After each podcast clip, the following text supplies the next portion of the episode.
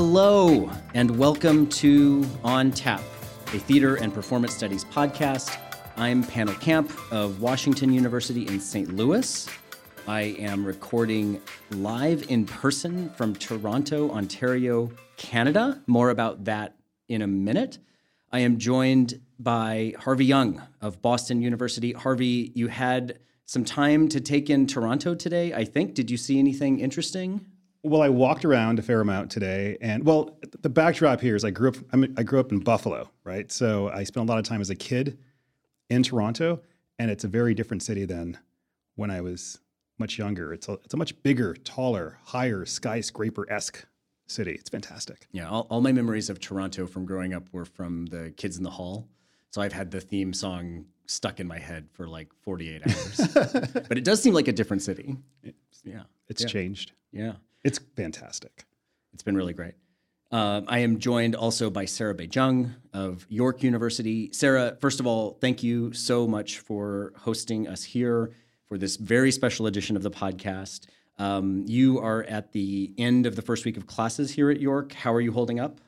Uh, thank you so much, Pannill. Uh, so far, so good. Um, it's it's certainly you know it's the first time a lot of people are coming to campus, and all of our first years, and it's it's very exciting. Um, but so far, still standing, and really delighted to welcome both of you to not only York University but to Toronto. And I think there are a lot of people who uh, you know, were in Toronto not very long ago who would say that it has changed yes. a great deal yes. uh, very recently. So yes, it's a very dynamic city.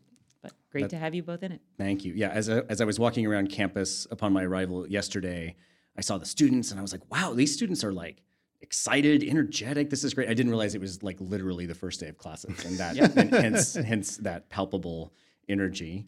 Um, well, I'm sure under Sarah's leadership, they're just as enthusiastic and excited in week 12 or 15 and at the very end of the year as well. Well, you know, Dean Young, I appreciate the vote of confidence. Um, episode 58 is a very special episode, listeners, because uh, I'm not crying, you're crying, because we are marking the end of a chapter in the podcast. Sarah and Harvey are moving on leaving the roster of regular co-hosts. Um, I'll let you each say just a word about why you're leaving at this juncture, but please reassure me it's not because of anything I said or did. Not, not at all, Pannill. Uh, it has been a great pleasure, uh, and I actually still remember the phone call when you reached out to me asking if I wanted to be on the podcast. And as a fellow Slate Gabfest listener, I was thrilled and. I've said often that you know they would pry the the podcast from my cold dead hands, but um, I feel that that my schedule is getting closer and closer to making that a reality. So in the in in the effort to stave that off a little bit longer, I'm I'm going to take a, a, a bit of a break, but but hope to visit occasionally. And and just thanks so much for including me from the beginning. It's been just a complete pleasure. Absolutely, Harvey. I imagine your reasons are not completely uh, divergent? They are very similar. My schedule is pretty packed, and and I will admit, I think that part of the last two years of COVID, and when everything went remote and virtual, it made me really want to prioritize in person gatherings and conversations. So, which is why I'm thrilled that we're actually in person and podcasting at the same time. Yep, it's true. Yep. Well, I will. I will save my um, thanks and thanks for the memories for the end so that I don't get too choked up right when we're beginning the episode. Um, but I'm excited to get into the, the topics that we are going to discuss today. Um, uh, today on, on Tap, we're going to talk about three fascinating subjects. We read Nikki Yeboah's article, All the Nations a Stage, the Ghana National Theater as Sankofa Practice, published by Theater Journal in June of 2021 and this year's recipient of the ATHE Outstanding Article Award. We watched Jordan Peele's film Nope, starring Keke Palmer and Daniel Kaluuya. We will piece together why we selected this film for a theater and performance studies podcast, though the more you watch it, the more you realize there's a lot of, uh, of intersection there. And very exciting, we all last night witnessed an unforgettable bit of live performance Elton John's farewell concert performance as part of his Farewell Yellow Brick Road tour.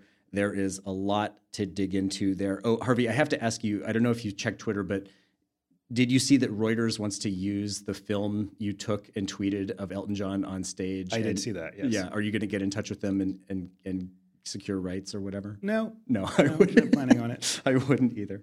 Um, before we dig into those topics, I'm going to um, pass the microphone to Sarah for our land acknowledgement. So, recognizing that uh, usually we're doing this virtually for some, but today we are all gathered in person uh, at York University, uh, which ex- recognizes the many Indigenous nations that have longstanding relationships with the territory upon which York University campuses are located, and that these long precede the establishment of the university. York acknowledges its presence on the traditional territory of many Indigenous nations. The area known as Tkaronto has been caretaken by the Anishinaabeg Nation, the Haudenosaunee Confederacy, and the Huron-Wendat. It is now home to many First Nation, Inuit, and Métis communities. We acknowledge the current treaty holders, the Mississaugas of the Credit First Nation. This territory is subject of the Dish with One Spoon Wampum Belt Covenant, an agreement to peaceably share and care for the Great Lakes region. And it's, uh, it's been a real pleasure to uh, be able to share this um, and to invite you both. And, and I feel grateful to be able to, to live and work and play on this land. And, and really, uh, it's always a pleasure to share it with others. So thank you so much, both of you, for, for being here. Thank you very much, Sarah. Thank you for that acknowledgement.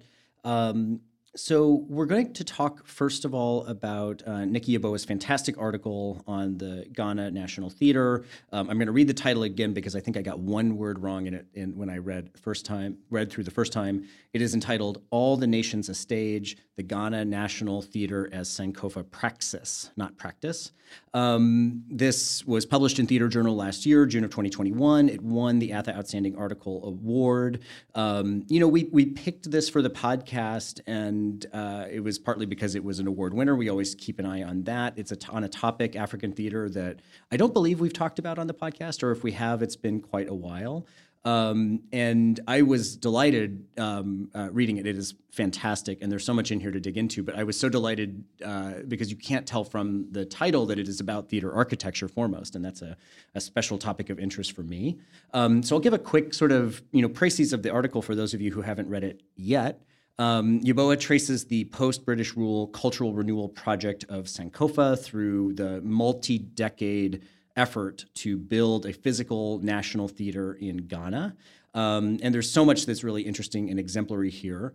Um, Sankofaism, uh, Yeboah explains, is a, prodigal, a product or project of critical adaptation uh, uh, to cultural renewal, rooted in the cultural philosophy of Sankofa, which means, in abbreviated form, that it is not taboo to go back and fetch your past when you forget.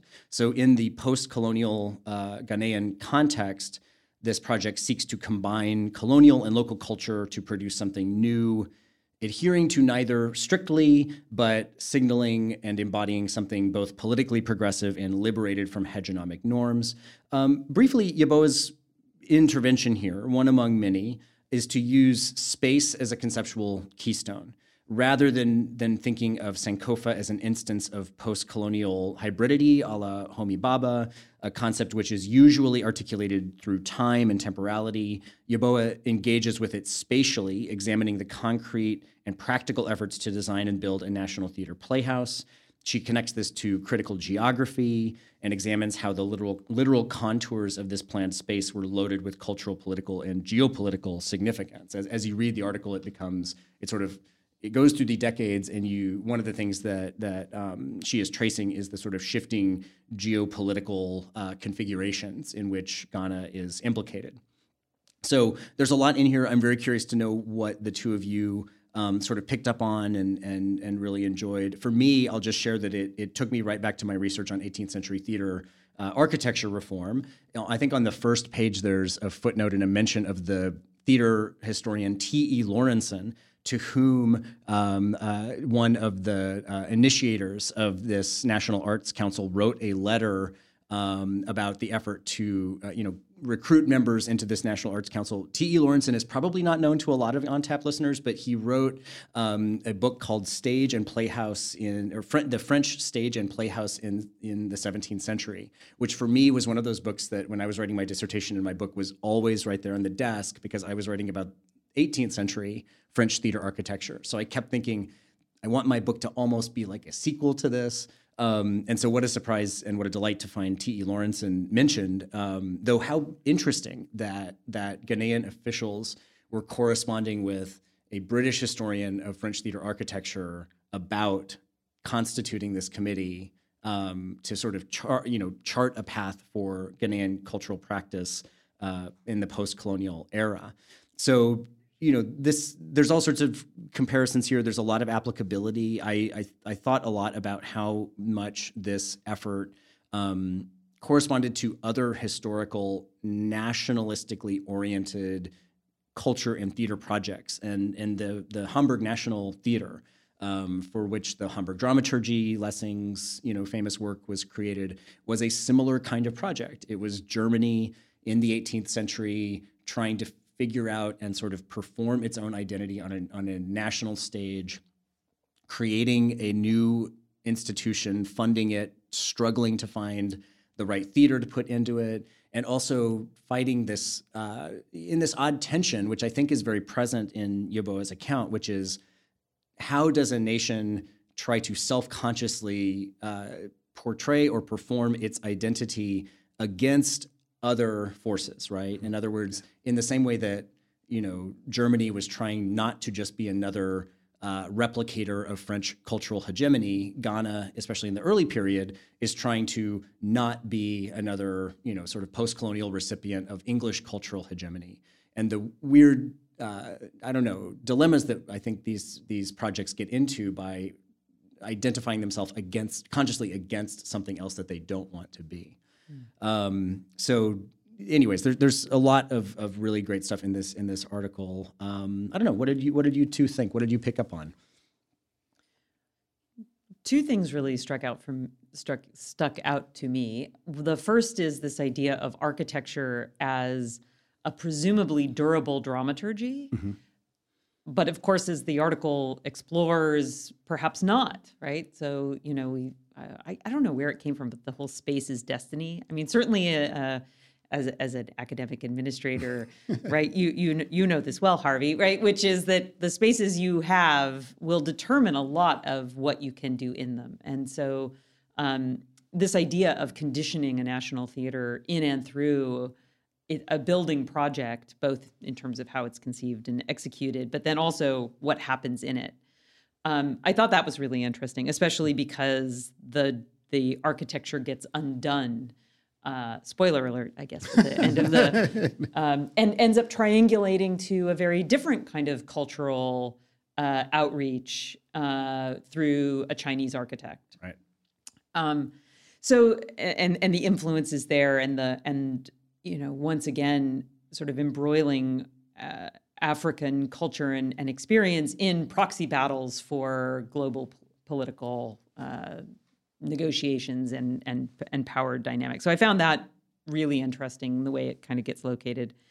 And the second is the crit- the embrace and critique of hybridity as a concept. And, you know, thinking about the last couple of years, this notion of the hybrid and has been so prevalent and we're going to do high HyFlex teaching and hybrid this and, and and you know i thought that there was a really that Yeboah really had a an a really important uh, position at the end of the article which is really looking at at the concessions that hybridity often has to make and and seeing oppor- both opportunity um, as well as as some real uh, as some real dangers and and difficulties there and challenges. So I found those two things to be the most salient out of the article, but but just an incredibly rich uh, accounting and, and exploration. I found it quite riveting. Absolutely. Yeah, I, I enjoyed reading uh, this article, and what perhaps what might have done it. Well, I would have enjoyed it reading it anyway, but I watched Nope before reading the article, so then I was dazzled by Jordan Peele's ability to balance multiple storylines. So then I was particularly attuned to Yes. uh, Nikki. What she does here is she presents a an account essentially of been-to cosmopol- cosmopolitanism trying to look back toward a past, to reclaim the past, this sort of not quite anachronistic, but how do you look back to, you know, restore the traditions of the region um, to unwrite some of the damage of colonialism. So I'm reading it and I'm thinking, great, I know where this is going to go. Uh, this theater is going to be built. Uh, this team has been successful to reclaim these roots, right? And and and what happens is it's as Sarah was saying, a checked effort. You know, each each step, the design, so get fully realized, the temporary building that gets built gets gets torn down, and so there's that part. But then what happens is there's this whole second storyline, which which I find dazzling, which be, in my mind becomes the main storyline for this article. You know, which is looking at the impact of external investment on um, on Ghanaian theater. So it's what happens when you're subject to U.S. funding. What happens when the Chinese and Chinese funding comes in, and how that actually can, you know, plays the most central role in determining the look of the theaters. And so the fact that she gave us both of those tensions, I found quite rich. Absolutely. Um, yeah, there's a there's a sort of geopolitical phase uh, dramaturgy to it in a way. And at first, it's Ghana versus its British colonial legacy and how one recovers the past, or what are the insecurities or pitfalls of trying to you know recover something prior to, to colonization and then instituting it post colonization. Then these you know uh, efforts to it's, it's a really interesting story in terms of diplomacy and soft power there's a moment where they, i believe they contract a, a danish architectural firm to build the first and most ambitious vision for this project um, partly because it's not english right? There's there do not they do not want an english architect building this. Um, to me part of what was really fascinating was the the past the the section where the different performance styles and their relationship to the prospective architecture are discussed. So there are uh, Ghanaian traditional forms that do not have a sort of you know um, uh, hard and fast proscenium separation. So there's an effort to build a sort of two-chambered building, one that will have a big um, sort of circular, more open, less proscenium uh, orientation uh, that, that is outdoors, and then a smaller indoors proscenium station for staging European theater. Um, there's some great uh, excerpts from letters uh, where I think a, a British offic- official you know is commenting on this project and says well you, this is very interesting um, and it's interesting that you you know you you have this outdoor theater and then you have a proper theater and someone from the um, national arts council writes back and like and says you need to stop calling that a proper theater. That is a European English style theater. It is not proper. Um, uh, similarly, I think there was a there's a passage where the so uh, an African commentator is is um, talking about the the proscenium theater and saying you know the Ghanaian audiences are not going to be psyched to be sitting still or sitting in this sort of fixed format that you are used to. There's going to be some extremely hectic, boring theater or something like that going on. Um, so it, that stuff is really really enlivening to me. Again, it remi- it's not about my research, but it reminds me of what happened in French architecture reform, where there were all these these um, ambitious forms to create a distinctly French style of architecture that would not be like the old tennis courts and not be like Italian theater, but would be distinctly French. And then when they finally started to build these things, the scenic artists could not work within them. There's a way that the architecture this I think this is thematic and goes beyond this case study, which is reform oriented um, theater architects or just theater architects who are not performance practitioners building buildings according to what they imagine will be this incredible, you know, uh, playground for theater artists, and then theater artists finding them and saying, "Oh no, no, no, no, this cannot work at all." Um, there's a moment when a, an important figure in the article, she's a playwright. I'm going to try to find her name. Um, so I get it correct. Oh, yes, um, Efua Theodora Sutherland um, ultimately starts a touring company because the the building that they end up producing first is just not suitable. It's not connecting with the Ghanaian audiences. So she goes back um, and and and finds that actually a sort of more mobile um, less fixed uh, uh, architectural plan is the is the appropriate one. So yeah, it, I, I don't know if you two, in your experience as deans or professors or whatever, have had this experience of like an old theater that's built in a quirky way, and you know the theater artists are constantly complaining about it. It, it seems like it's a perennial problem of theater architecture that the building never seems to quite get the performance uses right. I don't know. Do do you have experience with this? Is this just me working at WashU with our weird Edison theater? Well, I think it's hard to anticipate every use of the theater. Right. Yeah. And it takes so long to design a theater that, you know, so in this case, in the article, what initially is privileged is a series of what a desire to have a large outdoor space that you know allows you to recreate you know, large gatherings for concert parties essentially. And then it moves over time to essentially being an indoor space with minimal marginalized social gathering outdoor-ish space. Mm-hmm. And certainly there's a politics attached to it but i also would suspect that there is a a use factor right? You know so how do people anticipate it being used? And i think that's often the issue. Like so for building projects it's not uncommon for a whole new set of uses to be imagined for the building Right. after it's opened and then it's too late to to make those adjustments Right. Well, one of the other things that the article draws attention to is the uh, the idea of of strategic absences and neutrality um, as as structuring uh, no pun intended, I guess, or pun intended, uh, as, as as structuring the exercise also. Right. So so this kind of critique of a certain kind of modernist um, uh, aesthetic is is on the on the one hand, right? There's a desire to put something in place that has a certain kind of location and and energy and recognition of histories and and lived experience and and the the different kinds of current practices, if not anticipated ones.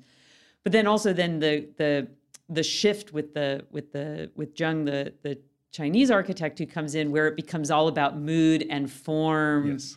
and and a bunch of intangibles. So it's also, I mean, the other thing that I think some of these buildings become subject to, and theaters are uh, are are certainly one of them, is that you also are dealing with with trends in architecture. And you know, you, you mentioned the Toronto skyline. There, you know, we have a certain kind of project, lots of condo, widely critiqued condo towers going up that have, and now, you know, people are moving away from glass and steel, for example, and moving away from concrete. And so you also see these kinds of trends in terms of meaning making in and through the building. And, and I, I wonder, I have not had the experience of having to guide a, a, a new theater construction, but I do wonder how much the tension of an architectural vision as an artistic and aesthetic vision mm. also is in competition with Yeah. art, the artistic practice within theater spaces and within the larger, you know, goals, you know, political, social, cultural goals of the of the building. Yeah. Yeah.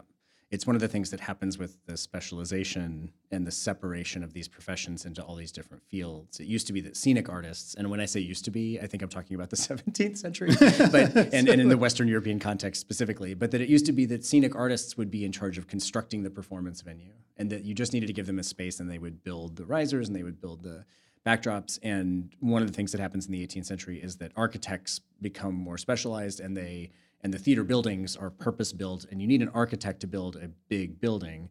But the architects don't know performance, so they are looking at other buildings. They're going to plays. They're imagining they understand how it works. They're imagining they understand how to make it, um, you know, uh, uh, efficient and and and and proper and uh, uh, useful for the theater artists. But there's a real gap in in know-how. And, and what I find interesting about the article is that what stands out almost in, in relief or in, in absence here is the expertise of the locals. Like they're the mm-hmm. ones who no one pays attention to, mm-hmm. right? So it's the arts committee that is formed, is structured to block out people with local expertise and local knowledge. And it's all people who are cosmopolitans. They've, they've traveled, they've made theater, they've consulted on theater from all over the place. Or it's these NG, even the even the Sankofa bird is in, that's pictured in the article Yeah. is a gift from NGO. Yeah. And Yeah. so, you know, know, whether it's people who were who were from the area who then left, or if it's NGOs, or if it's outside actual governments, Right. like, again and again and again, uh, people are projecting their image of what the arts should be in Ghana without actually listening to the people who are local. Yeah. Yeah. It's another one of the really fascinating sort of asides or discourses in here. It's about that, precisely that issue of who was recruited to be in the National Arts Council and the been-tos, the uh, people who have been outside, un, you know, are socialized to a sort of international or cosmopolitan community. And this idea that in order to, you know, create an independent Ghanaian arts institution, you need people who you can't have just Ghanaians do it. You have to have Ghanaians who have been abroad and who can communicate the vision to the outside world that we're trying to do here. One of these sort of paradoxes they get wrapped up in. Um, the last thing that was really exciting to me about this article is that uh, IFTR next year is going to be in Ghana, in Accra. So if you can go to IFTR, which I, uh, fingers crossed, am going to try to do, we can see uh, with our own eyes these projects that um, Yeboah has written about. And I would hope with this article coming out and the prize that uh, Yeboah, Yeboah will be there um, herself in, in, in Ghana next year.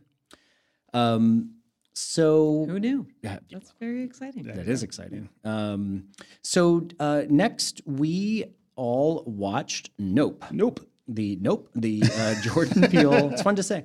Um, the the Jordan, new Jordan Peele film. Uh, Jordan Peele wrote, directed, produced this film, uh, uh, starring Keke Palmer, Daniel Kaluuya, Steven Yeun, Brandon Perea. Um, I think we all liked this movie. There's a lot to talk about. Sarah, uh, I know you got very deep into the resonances and the themes and what's going on in this film. Why don't you lay it on us? Well, thank you, Pannill. I will begin by addressing your, I don't know how handed or offhanded your initial comment was uh, about why we are discussing Jordan Peele's Nope on a Theater and Performance Studies podcast. And I will say that one of the things that I think ties together um, Nope, Us, and Get Out, which I've written a little bit about as a as a kind of well, I've written a little bit about Get Out, but I think the three hold together as a trilogy is that they are fundamentally about performance in the history of of filmmaking as a as a kind of cultural. Uh, I know this gets debated. I would say also racial, social. Um, uh, performance practice, and that the histories of all the other performances that have come in, that that are being uh, alluded to and sometimes explicitly referenced, or you know, like Jordan Peele really loves putting Easter eggs to other films in in all three, um, is is really clear. And the the biggest one for me, for our purposes, is to look at the acting um, choices and the casting choices. And my my feeling, and I, I, I will welcome those who who contradict this and debate it, but I think he is very deliberate with his casting choices, not only for the actor in the role, but also for the actor, and and this goes back to you know Marvin Carlson's you know theater as memory machine mm-hmm. or the haunted stage, is, is to then look back at all the other roles that they have performed. And if you look at some of those selections, you can start to uncover some of the ideas and themes that he's working through. And so, one of the big ones for me in Nope is that I think this is, in some part, some significant part, a, an homage and or remake to the 2006 Korean film by um, uh, Bong Joon Ho, uh, The Host, uh, which was about uh, the you know the sort of inciting incident is there's a U.S. military presence in uh, in Korea, and uh, and this was actually based on a true story. There was apparently a, a military figure who ordered a Korean mortician to dump formaldehyde down the drain into the Han River, and then a um, there was a mu- mutated fish that was discovered, and in the host. Uh, I'm going to give spoilers to this one, not to, to know. But in in in in in the host, um, the same thing happens at the beginning of the film, and then there's this giant, uh, you know, like amphibious, gross, mutated mutant fish monster that runs around, you know, grabbing and eating people. Um, but if you look at the central uh, antagonist, as it were, uh, ship, monster, etc. In um, uh, in Nope, there is a feature. Um, so turn it off now if you haven't seen the seen the film. Um, that the mouth actually works on the very same mechanisms as the fish in the host, Oh, interesting. Um, and and it has certain resonances with um, with the camera, right? And in fact, yes. Steven Yeun, um, who I think is also chosen because of his recent performance in Minari and is also a, a gesture to Korean cinema. Um, okay.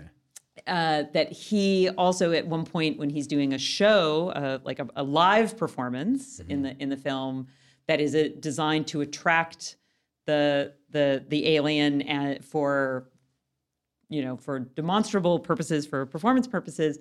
Um, he refer- refers to that character, right, to the monster as he's like these what we call the viewers. And so for me, part of what what Peele has done is to take and he talks about the play as pure or as the film as pure spectacle, um, which I would argue is another thread that unites our three segments today. Um, but but it, as it go as it goes through as pure spectacle and non-narrative, right? So you could also look at the title as being a negation of all the things we expect a film to do. But I think it also has taken the monster and transposed it from the geopolitical, uh, ecological, right, the destruction of the natural envi- or distortion of the natural environment, and has transposed the villain or the the monster as the evils of media consumption. Yes. And that the the real threat to the artist, to the filmmaker, to the showman is both this paradoxical, dependent, and threatening relationship of one's uh, relationship as a view as a performer to one's viewer. That at any moment one kind of keeps in close relation, but can be overcome by and destroyed by at any moment as well. Okay. This actually clarifies a much less coherent interpretation that I was sort of working on because watching this, I was like, okay, well, there's definitely some, some sort of theme about performing animals, right? There's Yes. the there's a flashback to a horrendous incident of a chimpanzee on a sitcom who uh, uh, goes uh, berserk and kills and mutilates a bunch of actors on a sitcom set. There's an early scene where one of the horses, the main characters in Nope, you, if you're listening to this this far, and you're probably already not, you've probably already seen it, or you don't care about the spoilers. But there's an early scene where one, they are uh, uh, Keke Palmer and Daniel Kaluuya are, are siblings and members of a, an African American uh, family of horse wranglers in Hollywood. They have a horse on set, and one of the horses uh, uh, kicks, uh, go, you know, there's an accident, gets the, the horse gets spooked and and um, almost hurts somebody. And then the you know it's a fundamentally a creature movie. It's a monster movie. Um, and the monster is, sort of morphs from being understood as a UFO, looks like a UFO, but then it becomes treated as another animal. It's another animal. It's another predator that has to be tamed and dealt with. Um, so I was thinking of you know of the scholarship in the field, Marla Carlson's work on animal animal performance, the limits of human subjectivity, Una uh, Chaudhuri and Holly Hughes' anthology Animal Acts, Kim Marra's work on horses themselves, because there's something going on with animals being filmed, animals as performers, and the dangers of that. But it seemed like there was something cr- about the creepiness of show business going on and the creepiness of the need to capture something on film, to film something. Um, so I, I want to hear what Harvey has to say, but I'll just Yes, say that yeah. that the link actually the other the other I, I would also connect Jennifer Parker Starbuck yes, both because she writes about animals, but also because she writes about cyborgs yes, and technology. And there is a real fear through all three of media and the digital okay, and a kind of valorization of the analog as the thing that might save you, right? Yes. And so, um, so we get a whole bunch of media that play across this, including VHS, tapes, records, right? Analog technologies alongside video, computers, and um, and and so I, I also think that that Jen's work connecting both of those things, the animal performance to mechanized versions of this, I think are really interesting. But I'm curious. What yeah. Harvey- Harvey, Harvey, what's your what's your take? Yeah, well, so going into it, I knew that Jordan Peele had talked about wanting to create a film about spectacle, but then that itself isn't particularly insightful when someone says I want to engage spectacle, you're like they can mean so many things, so, Right. so many things. And so I watched it twice. I watched I watched the film twice, and my current take, and it could change after a third viewing. it could, could totally change after. And by the way, this is available. You can rent it, streamable channels. So it's it's it's, It's not also still playing in movie it's still theaters, playing movie theaters I as well. so, like, recommend. I highly recommend as the you see it. access it. But what I think, what resonates with me right now is the sense that the centering around spectacle aligns itself with both race uh, and animals. You know, so so what Peele does is spotlights and centers these groups that are often put in the margins. And so your your lead characters are horse or animal wranglers essentially, and their backstory is their descendants, their great great great grandchildren of of supposedly, you know, the um, first person to appear on screen in a in a in a Muybridge sort of short, you know, a black cowboy essentially riding a horse, or black person on a, a black man on a horse, and there's a way in which they're conflating race and animals and stunts, or these these sort of backgrounded areas, and that becomes central. And then when you look at the film itself, you know, uh, Steven Yeun's character, he is the uh, he gets introduced initially as oh he's the young kid, but he's the Asian kid in this sort of white family in this sitcom. Right. And so again, sort of race becomes this Yes. marginalized spectacle aspect as well. And I think that the critique, the spotlighting, the calling out, this fascination on spectacle that uh, sort of brings us in around, and this is my favorite part of the film, uh, the, the, the excerpt on Gordy, the, the chimpanzee that That Ghostbusters, ultimately yeah. kills and bites off a chunk of, of someone's face because that's pure spectacle. And, and Peele gives you just enough of it, and it comes back. It's, it appears in the beginning. It comes back in a little bit later on. You sort of see the after effects of Gordy's encounter with uh, one of the young actresses uh, later on in the film as well. And there's this teasing to it where you're almost like, "What happened? I want to know more. I want to see more." And then you find yourself kind of sutured into this sort of expectation around spectacle. Okay. And you're like that TMZ person who's a character who's being like, give me more. Where's my camera? Give me more of this bit. So I thought it was fantastic. All right. This is great because I again I had an in like I had questions about this and your interpretation very much helps explain uh, what I couldn't figure out, which was that so I've seen Get Out, I have not seen Us, and then I saw this. And Get Out to me is very much overtly about a, a facet of Black experience and especially the sort of creepiness of nice white people to be very reductive. And with this film, I was I couldn't figure out to what extent or if the the race of the main characters was significant. In other words, they I, how do I put this? I, I feel like their experience in the film isn't contextualized according to their blackness very often or very heavily, but there is that very important fact that they're descended from that actor or that jockey, that black man on that horse. So immediately Jordan Peele wants you to understand that their blackness is a, a significant fact in interpreting this.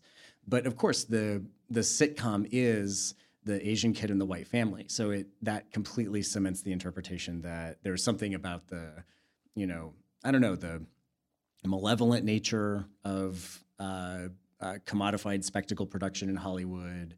Uh, and and I don't know, ra- racialized subject or subjects or marginalized subjects. Because I think there's something again to think about Gordy. just by just wait, right. I, I, I want to write an article someday. on Gordy is, is a standout. because it's it's it's ostensibly about oh my goodness, there's this chimpanzee that goes berserk, right? One of a couple of chimpanzees, presumably in terms of the casting backstory of the of the film.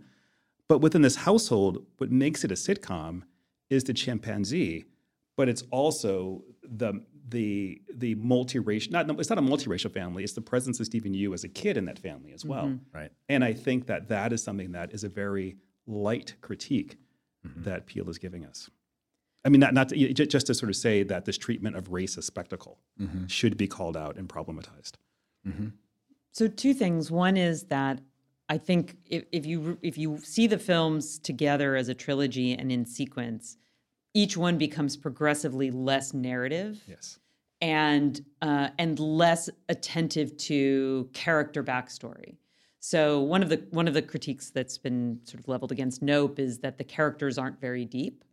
Um, and in fact, I would say that that's completely intentional. Um, it was the same thing with us, um, where uh, Lupita Nyong'o actually is the only character that gets any real backstory, and and that backstory is not what you think it is. So, um, and she sort of deepens that, like everything that we see because she's s- such an amazing actor. But there's, but it's always then negated, which I think also leads us to the title of the of the third film.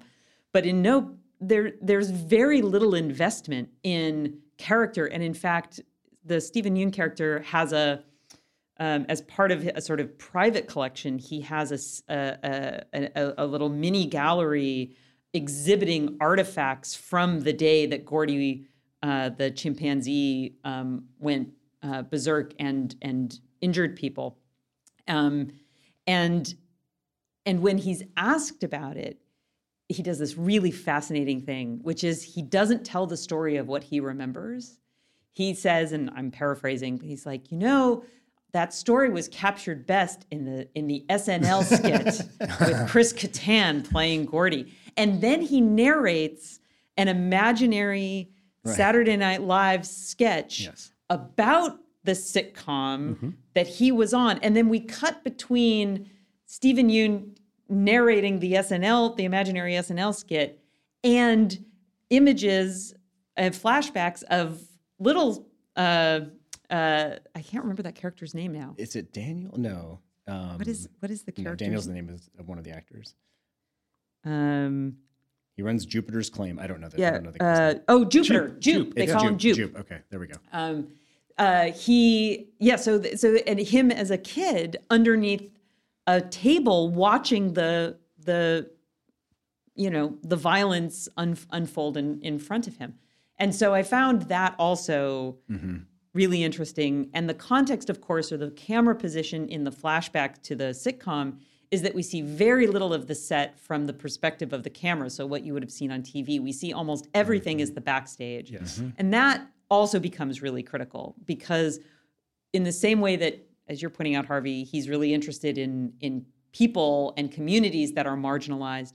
He stages them within these these marginalized spaces. Yes. Uh, physically, right? So we're backstage, we're under a table. If you go back to Get Out, right, the key scenes are are in these, you know, weird basement rooms that have been constructed. Um, us, you know, often happens around windows and door frames and uh, and in gardens, right? And and there's a key scene in a boat, right? So these like liminal transitional spaces um, is really where he's interested in. And I mean, th- this this goes back to the whole question of like when you watch a film, you see as a viewer, right, very very little of what's actually happening Yes. right? And he's really interested in bringing all of the invisible labor and, and attention and dynamics into the into the frame.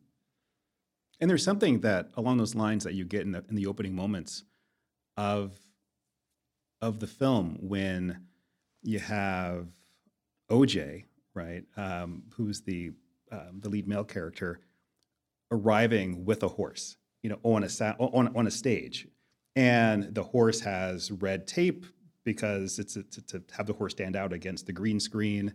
Uh, there's a blonde actress who clearly is much too old for whatever role she's going to play. Right. And there's a sense there's some Hollywood magic that's going to happen in that transformation.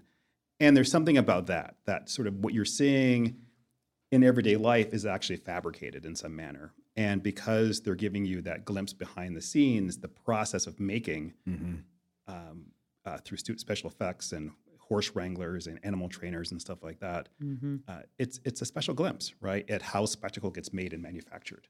But but in a way that, at least for me, is not at all about the fetishizing of that equipment and that experience and that technical wizardry, but instead it just feels so it feels dangerous and awful. You know, I feel I feel like that's one of the things I liked about the film is it just I was like, this is sort of like showbiz stuff, but in in ways that make you feel like it's quite malevolent and and something to be very careful of and get away from. Well, uh, people should watch Nope if you haven't. You probably have already. We have a way in this podcast of of checking in with pop culture um, way after it's out. I think on an upcoming episode we're going to talk about Nathan uh, Nathan Fielder's The Rehearsal again after everyone has had plenty of time to see it. Well, the goal is to have the work saturate yes. viewership so that we're not spoiling too many things for you. Yeah, we're not behind the eight ball. We're you know making sure that it's not spoiled for you by listening to the podcast. But uh, in contrary, well, actually, both in contrast to that and dead on, um, we saw Elton John in concert last night. Um, so because of the um, passing of Queen Elizabeth II, uh, it ends up being a very current event. Um, there was an AP story about Elton John mentioning uh, Queen Elizabeth II at this concert. But of course, we did not choose to see this uh, on the basis of any foreknowledge of that um, uh, event we when we are able to record in the same town we like to see a bit of performance together and this is what we chose um, harvey i don't know do you want to do you want to serve this up for us Yeah, absolutely. So I, I will I will take responsibility for this one. When we decided to record here in Toronto, I looked and saw that there are a number of things that are happening on this this weekend. There's Elton John performing his farewell tour. There's there's Taylor Swift, you know, who will be in conversation with the documentary that she that, that she's producing uh, as part of the larger TIFF um, International Film Festival, Toronto International Film Festival. And then there, of course, there's plays that we could have gone and seen. And and what interested me about Elton John is this ability to kind of check in in the moment with history, right? So here's a person who has been engaged at a very high level for decades. So this is currently his 55th year, I believe, performing at least post his partnership with Bernie Taupin. Uh, he's 75 years old. He's been a person who has been present and identifiable and, and at the lead uh, in sort of popular music for every decade, you know, going back, you know, for 55 years. And, and there's something about that. There's something about being able to see a person who has and we watched this in the concert you know where he had scenes of himself performing with john lennon. Yeah. and on this day he has the number one album in canada with britney spears. And and and that is unique and that is special. Yeah, so i wanted to think about elton john think about his legacy related to performance as well uh, think about his uh, effectiveness around fundraising and uh, and hiv and aids advocacy uh, that he is a person who hasn't limited himself in terms of large, big conversation. He's actually been a person who has made himself part of the contemporary world. So even when you talk about Queen Elizabeth dying, the fact that people wanted to know what he was going to say because he was good friends with Princess Diana mm-hmm. yeah is of interest. But I want to hear your thoughts about this concert. yeah sarah so many things happened in the con i mean for, first of all the concert as a live event was fascinating because uh, elton john doesn't move. And and that's not a slight on elton john. I mean he he has talked historically about why he why he embraced such outlandish costumes and and antics and it was because he was a piano player and there's just not a lot of dancing around the stage you can do with the piano so he had to do something to draw a lot of attention to himself. Um, that's one version of, of what he's done but and, but but he is you know he is 75 um, he is you know had a tremendous amount of energy um, but he's not he's not jumping up and down and flinging you know doing donkey kicks off the keyboard anymore. Um, so the the the sort of proxy for that level of performance was all in these enormous uh, projections that run continuously throughout the entire show both both live feeds of him and and and video of the band which is pretty common but also a complete uh, I mean, you can't see my face, but the range of material in the projections, right? Everything from, you know, young people dancing on colored backgrounds to what were presented as fans dancing in their Elton John gear, but it was clearly professionally done. So I don't know how we recruited those folks. Um, to some really bizarre cat claymation characters dancing together. Um, you all know my affection for for cats and and anima- animated uh, films. Um, to recycling both historical footage from his concerts and image and the biopic Rocket Man footage Yes. uh, in which he is you know he is the subject but not actually performed and and then presenting that almost as if a biopic and so that you know plus some really strange animations mm. of all styles. I mean it was really i mean Yeah. the, the the projections alone that that i wish i could have seen more than once i have to be honest with you. Like because i just could not record mm. visually everything that was coming at me. But but a fascinating and of course because we had great seats thank you harvey mm-hmm. um, but we were still in the in the upper deck of you know the rogers center formerly known as the sky dome. And so you know elton john is about the size of you know a, a, a nickel on your floor on the floor you know 10 feet away so mm-hmm. there's really not much to watch of him so you're only watching the screens the entire time Yeah, I, I thought that was. I, I was used to that. I, I'm not a big concert goer. Sarah, Sarah and I were talking about this last night. Neither of us are big like concert goers. Whenever I go to a concert, it's usually because a friend has suggested it, and I'm always happy that I went. But I never am like hunting them out. But I've seen, you know, some big concerts sort of of this genre before. I saw the Rolling Stones when I was in high school, and they were already quite superannuated. And it was another sort of, you know, it was Mile High Stadium, so it's you know, normal sized men running around, but a gig- you know, a 70,000 person capacity space. And it, the way they make it scale is with these pyrotechnics and these video displays.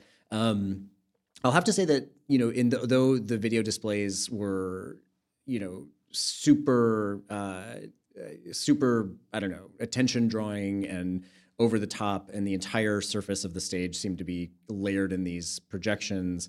I felt like Elton John actually came up to the level and didn't get upstaged by them, in spite of his, you know, age and rest- restricted movement. He was very careful to take breaks in the song. And again, podcast listeners will, not be able to enjoy this physicality, but he would stop playing and then he would sit and suddenly face the audience and point to one section and then point to the other and then point to another and then go back to playing. Um, but I felt like his energy and his, you know, uh, uh, uh, showmanship and commitment it allowed him to match those those elements. Um, to take it back to theater and performance scholarship, I I I don't write about mediated performance that much, but when I teach performance theory, I'll often teach Peggy Phelan and then um, uh, Phil Auslander's uh, uh, discourse on liveness and spe- specifically liveness in rock music. And so I'm very familiar with the sort of argument that the contemporary live performance, right? You go to see Elton John in person and you buy an expensive ticket and you move around and you go to all this trouble so that you're in the same contiguous space with the actual guy rather than listening to the studio recordings, which I always find better anyway. But you're there and you can see him and yet this is not you know it, it is an, a hyper technologically saturated experience. The um, there's all sorts of audio mixing that you can't really tell you know you can't really keep track of um, the the performance is both for the people who are there live directly, but also the performance is for all of the cameras that are watching his fingers on the keys and different angles on him from around the stage. Um, there's all all that all that um, sort of inter interblending of what we would think of as sort of pre-technological or, or sort of pre-digital, certainly, or um, electronic technology and and contemporary. Um, but I thought it was I thought it was great. I, the thing that this reminded me of was I went and saw Bob Dylan at Madison Square Gardens in like the year 2001. And similarly, it's like a friend was like, "Let's go do this," and I was like, "Yeah, I want to see." Bob Dylan in in person, and we're you know hundreds of yards away. Bob Dylan, you know, is just he you that I did not enjoy so much because he was not the showman that Elton John was. But Elton John, you could argue that pop music is always a theatrical genre, right? Um, Paige McGinley has written a great book about about uh, one aspect of this. Um, but uh, even you know within that sort of general theatricality, there's minimalism and maximalism, and I feel like Elton John is a maximalist. It all goes in. He had something like three different drummers as, as background. He's doing Yes, percussion changing. was was over half the backup band. He just keeps collecting drummers and adding them. But there's some, you know, the, his commitment to his reputation as a showman. You know, he's an amazing songwriter. I think he's got a great voice, and his voice is diminished, so he was not hitting the upper registers on a lot of those songs. And then in the last few songs, um, including Yellow Brick Road, um, uh, and is it uh, your song? um, at any rate, he he sort of saved his range. So at the end, the last couple of songs of the evening, he was going up and Yeah. hitting the higher notes, which are so pleasurable. So I was a yeah, I was a, I was totally won over. I was a fan, and of course we can't um, leave the topic without uh, talking about the sort of other text going on, which was what is he going to say about Queen Elizabeth II dying? He is not only English, but he's a knight of the realm, knighted by the the Queen Sir Elton John. herself, Sir Elton John, and he's playing in Canada, which is technically or legally part of the Commonwealth, formerly formerly the British Empire. We spent a lot of time speculating what, if anything, would Elton John say or do. When Princess Diana died, he rewrote the lyrics um, to uh, "Candle in the Wind," originally written about Marilyn Monroe and her life. It seemed impossible that he would do that or dedicate that song to Queen Elizabeth, not just because Listeners, he did not. No, he of course he did not. Did not. Um, he did the version to Marilyn Monroe with with also a a weird, Marilyn Monroe lookalike. radio. oddly literal little backstory filming thingy of Marilyn Monroe. That was also It- the bizarre, strange. bizarre.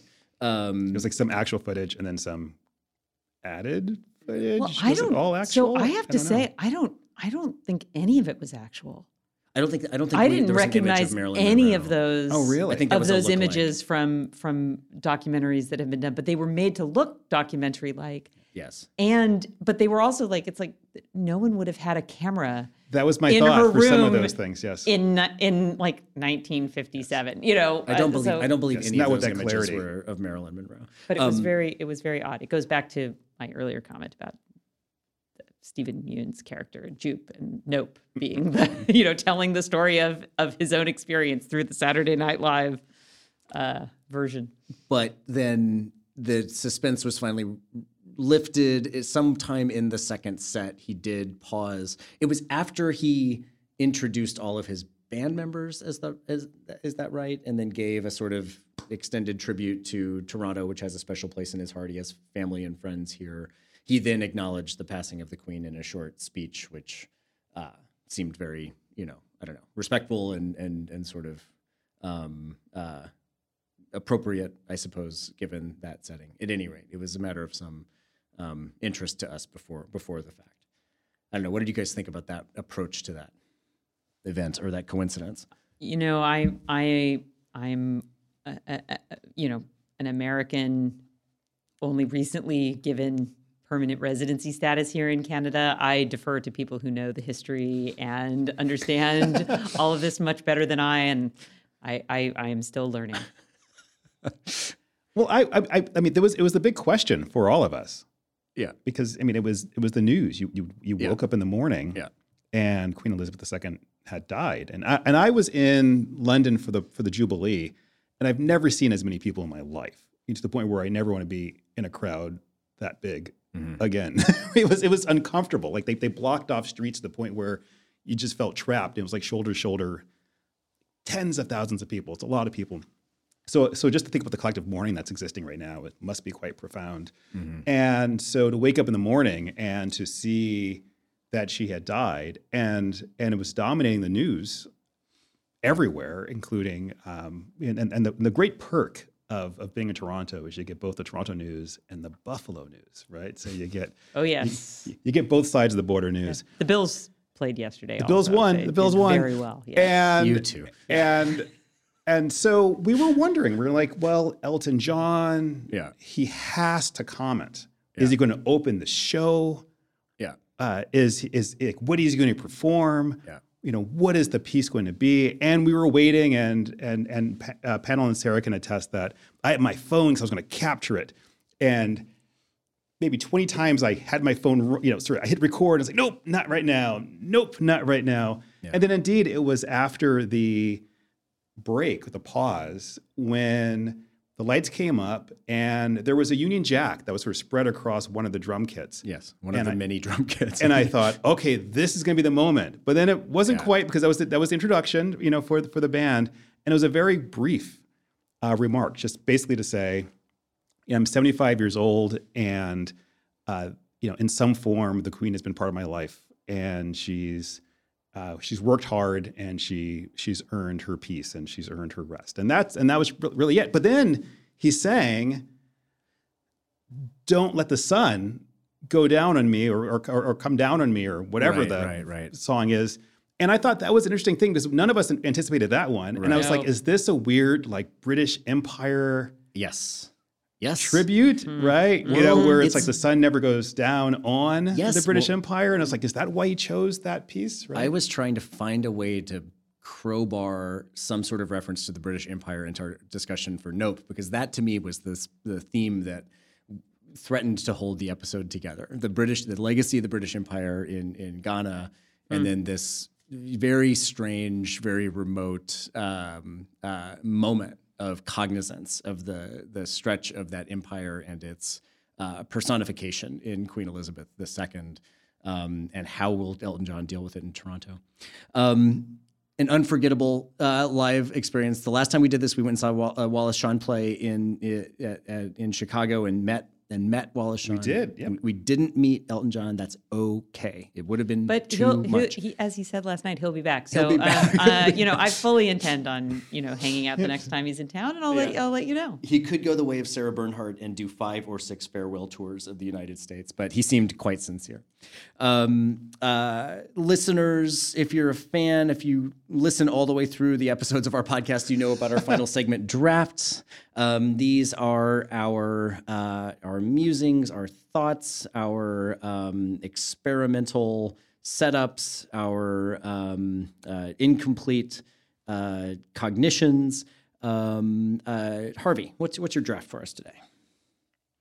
That's a good question. Sarah, Sarah, what's your draft for us today? So my draft, uh, I sort of talked about it at the beginning, but just to just a, a, a little goodbye and to say thank you very much to to Pannill for inviting me initially to be to be on the podcast and um, uh, also to thank everyone for for for listening. It's been a real pleasure, especially when we've been at conferences and been able to do live recordings, but also people who've come up to me and and you know said that they listened to it and I, I just want to thank everybody for for all the time and attention and um, and getting to be part of such a uh, I think a, a really novel form of discourse I've really uh, it's been it's been really great in some ways I can't believe I'm saying goodbye to it because I- don't get to have conversations about interesting things um, in the field as often as I talk about other things like you know budgets and collegial governance and policies. So I, you know, it's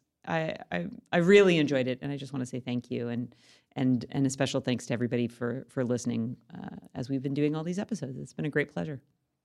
Thank you, Sarah. Yeah. Har- Harvey. yeah, I think the along those lines, just reflecting and, re, and and thinking back on previous conversations, and I was doing that throughout this episode.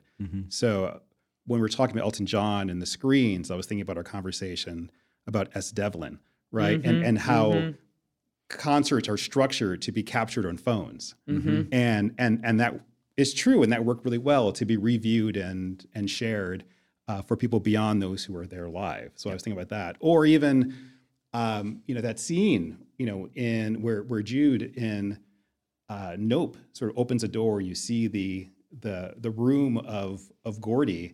Uh, we had an episode where we looked at was it Black Mirror, Black Masks? What was it? What, Black Mirror. I think we did a Black Mirror. Black We did- Mirror we've- episode. Yeah, we did. Yeah, 'cause we that's the one we talked about at Cersei Did we when do- we we were did at Cersei. Yeah, Brown. when- so, so, so we did that episode, and it was brand new to me. But then after, and I was kind of mixed on the episode that we had to watch. But then I binged watched the whole season, and there's an episode there where uh, you go into like a back room that looks kind of like that, right, where someone is being executed, basically, and it's filmed.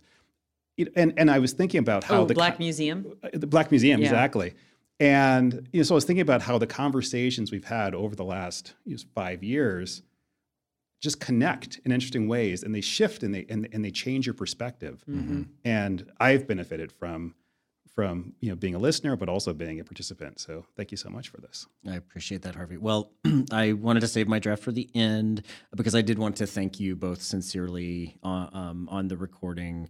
Um, you know, reaching out to both of you was a very smart idea I had, I thought, when I was thinking about who I would want to do this with.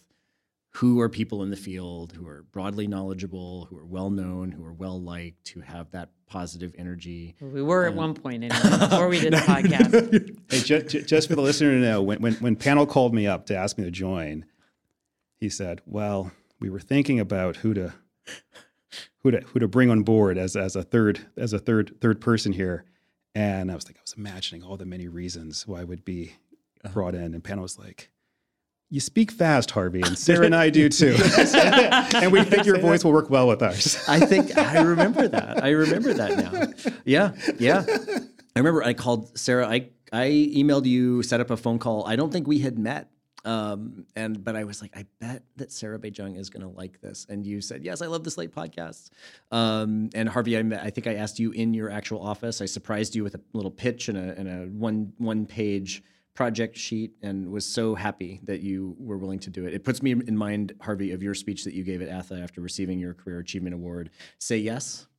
Um, thank you for saying yes, Sarah. Thank you for saying yes. And and listeners, don't worry. I have already extracted agreements from these two to return occasionally. This is not the last time you'll ever hear Harvey and Sarah on on tap. Um, but we have a great group of regular co-hosts who've joined us in the past couple of years. Um, uh, we may shift the format a little bit and and welcome. Other voices, um, new sorts of, of types of episodes, but we're going to keep the podcast going and releasing on a monthly schedule. Um, uh, I will say also that because we're in person here, we get to be in the presence of producer Charles Ketchabaugh. Charles, you want to say hi? Hi. This is Charles Ketchabaugh at York, um, who, thanks to York University and and thanks uh, certainly to, to Sarah, is is one of our great assets to this to this production and to this show. Um, so the gratitude goes on and the continuity goes on. Um, listeners, we will be back uh, with another episode of On Tap in about a month. So tune in. On Tap is produced and engineered by Charles Ketchabaugh. It's supported by the School of the Arts, Media, Performance, and Design at York University in Canada and its Department of Theatre with undergraduate and graduate programs in theatre performance, production and design, and performance studies. You can find more episodes of the podcast and other information on this and other shows at ontappod.com. That's O N T A P P O D.com or wherever you get your podcasts. It's great if you subscribe, and we always appreciate listener comments and reviews. You can email us at hosts at ontappod.com or find us on Facebook by searching OnTap and on Twitter at OnTap Podcast. Thanks so much for listening.